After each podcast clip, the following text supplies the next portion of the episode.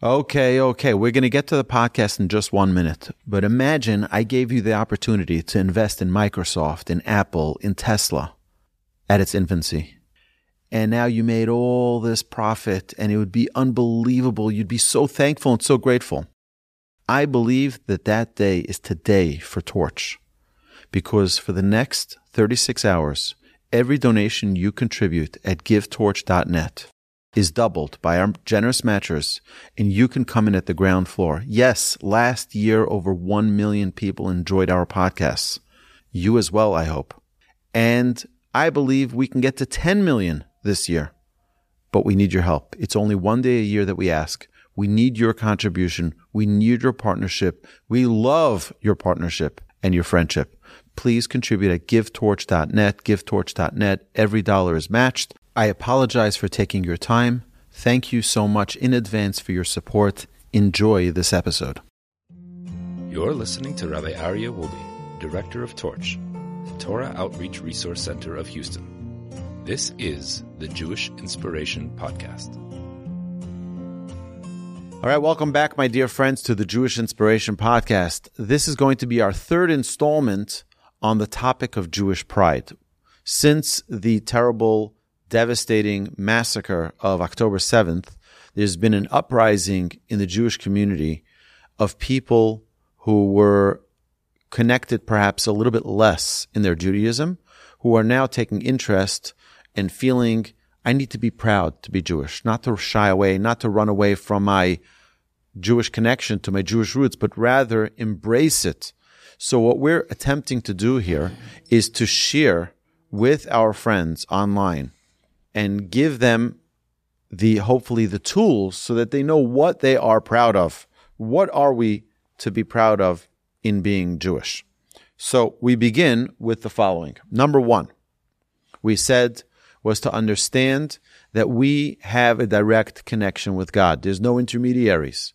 Judaism, we have direct connection to God. Number two, we talked about that we have the manual for living. We have the manual. And the world is jealous of us for that manual that we have. But number three, I think, is very, very important. And we need to put ourselves for a second into a frame of mind and understand that the Torah that we have today is the exact same Torah that was given to us at Mount Sinai in front of the entire world.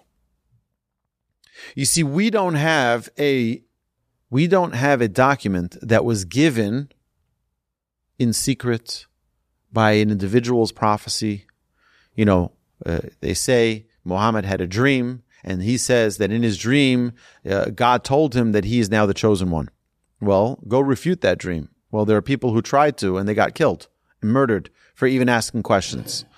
The same thing you have with Christianity is an individual had a revelation and take that revelation and accept it or else. In Judaism, there's no such thing. No individual, even Moses, did not have an individual prophecy that commanded the Jews to do one thing or another. Rather, it was a public revelation that the entire Jewish people were witness to. In fact, our sages tell us that the entire world was witness to it.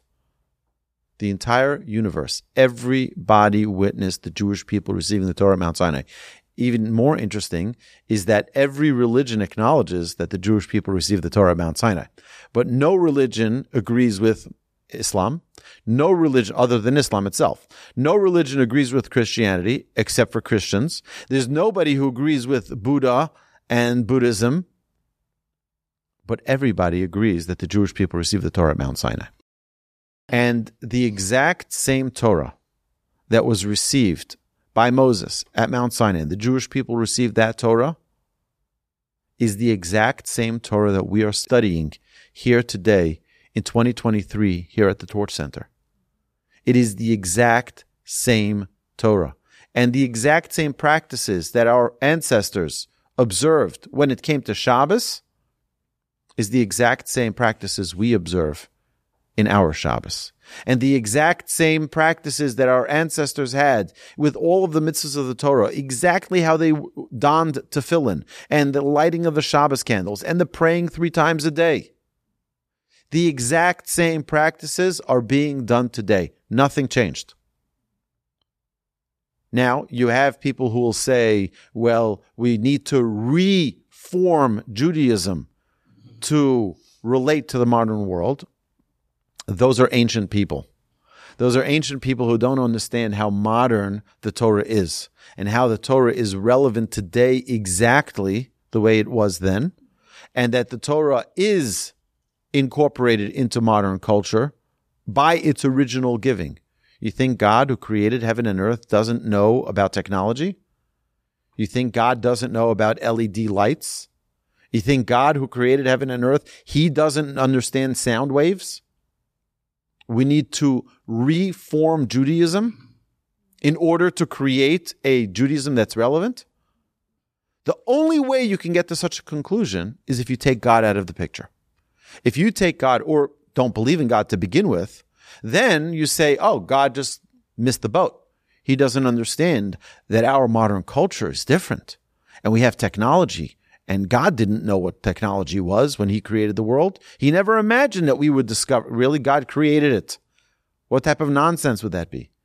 For God to create the heaven and earth, to create all of the technology that's here today, which wasn't discovered. Uh, you know, just an amazing Chafetz Chaim. The Chafetz Chaim who passed away in 1934 was asked, why is there such an incredible, and this is back, again, he passed away in 1934. So this question probably happened 15, 20 years prior to his death. And they asked him, why is there such a revolution of technology in our generation? Because you had the locomotive, you had the big printing presses. It was unbelievable. And you know what he said? He said, so that there can be an abundance of emuna in the world. Emuna means knowledge of God. There should be an abundance of God's presence in people's lives. Because imagine this. Here we are sitting in Houston, Texas. I have a couple of pieces of plastic in front of me. You know, they're called cameras. And imagine that these pieces of plastic can now display the image that you are watching right now, wherever you are in the world, and the sound waves that you're listening to right now can be played all across the globe. It can be played on the moon. And you think that this piece of plastic that records this content is greater than God? You think God can't see? This is what we say in Psalms. King David says, You think the creator of the eye can't see? You think the creator of the ear can't hear? You think the creator of MP3 recorders can't record what we say and do? Yodea machshavos. God also knows our thoughts. God knows what we're thinking. All of that was given to the Jewish people at Mount Sinai 3,335 years ago. All of it. And the exact same practice that we have today is the practice that our ancestors observed 3,300 years ago. So for us, every single one of us listening, watching at this moment, just know that you have the opportunity to be a link in that chain that goes all the way back to Moses at Mount Sinai, to our ancestors standing at the foot of Mount Sinai, receiving the revelation.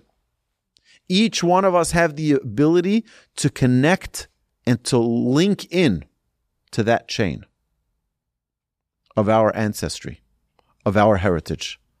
So it's not some modern day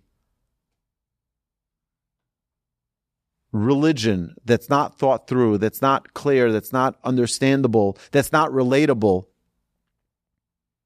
It is the most relatable because it's the only one that's God given to a mass of people. 600,000 men between the age of 20 and 60. You duplicate that for women, you add children, you add the seniors who are over that age, and you add the those who joined us, the oncomers from the Egyptian oncomers, and you're talking about over 3 million people who witnessed with their own eyes the lightning, the thundering, the revelation at Mount Sinai, the giving of the tablets. My dear friends, this belongs to each and every one of us. This is ours. This is our heritage. This is our gift that was given to us for us to feel a closeness, for us to feel a relationship, and for us not to neglect in our day to day lives. For us to find a way to connect in the greatest way that we can. My blessing to each and every one of you, and myself included, is that we merit to grow and connect every single day to become more connected with God, to become more connected with our Torah, to become more connected with our relationship with Hashem. Because after all, every single mitzvah that was given to us in the Torah is a tool to build our relationship with God. It's just like you have people who travel around the world, they collect souvenirs. What do you need souvenirs for? Is that going to make you feel like you're in Switzerland again? No. Is that going to make you feel like you're by the, by the Eiffel Tower? No. But the reason I do that is so when I look at that miniature Eiffel Tower mem- memorabilia that I bought, when I look at it when I'm back home, it'll bring me back the memory and the recollection of that experience. I'll be able to, oh, you remember that we did this, you remember we did that. That's why people buy uh, stickers. Uh, this car climbed Mount Washington and this car, right? People do that so that they can remember and they can recall the experience. So where's our souvenir for Mount Sinai? This was a real question. The Jewish people said at Mount Sinai, one second, this was the most incredible experience ever created in the world. Ever revealed to mankind. And now, how are we going to bring back this memory? How are we going to be able to recall this experience? The Jewish people said to Moshe, We need something. So Hashem gave us 613 souvenirs. And those are the 613 commandments that we have that are able to be utilized to, to connect to God in the deepest way possible. This is what we have. This is the gift that God has given us. 613 souvenirs. Now, someone can say, well, that's a little bit excessive. Don't you think God could have been okay with just 10 commandments? Or just one commandment? Oh, 613? So you ask people who go travel around the world. It's like, isn't it enough to just have, you know, one from the United States. You don't need from Niagara Falls and from Mount Rushmore and from the Colorado Rockies and from Los Angeles and from Vegas and from wherever else you went and NOLA. You just can have one and it's enough. No, because each one is its own separate experience. Every mitzvah we perform is our own experience that we're able to connect to godliness on a whole new level.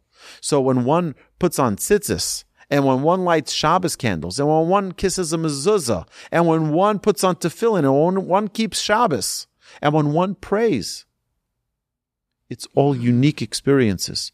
Each one is its own individual recollection and clarification of that relationship between us and God. So if you want to know why to be proud, why should we be proud to be Jewish? Because we not only have a direct relationship with no intermediaries, and we not only have the original manuscript, we have the original, authentic tool to connect to God. And that is the Torah. It is the only religion that has a national revelation in front of multitudes. Where the Torah was given, where God says each one of these has the opportunity and potential to bring you all the way in front of the Almighty to have the greatest clarity of our beautiful relationship with God. Hashem should help us all that we should merit to connect with God in the greatest way possible. Have a magnificent Shabbos. You've been listening to the Jewish Inspiration Podcast, a Torch production. Become a supporter at torchweb.org because your assistance enables more Torah learning around the globe. To find more lessons offered by Torch, please visit torchpodcasts.com.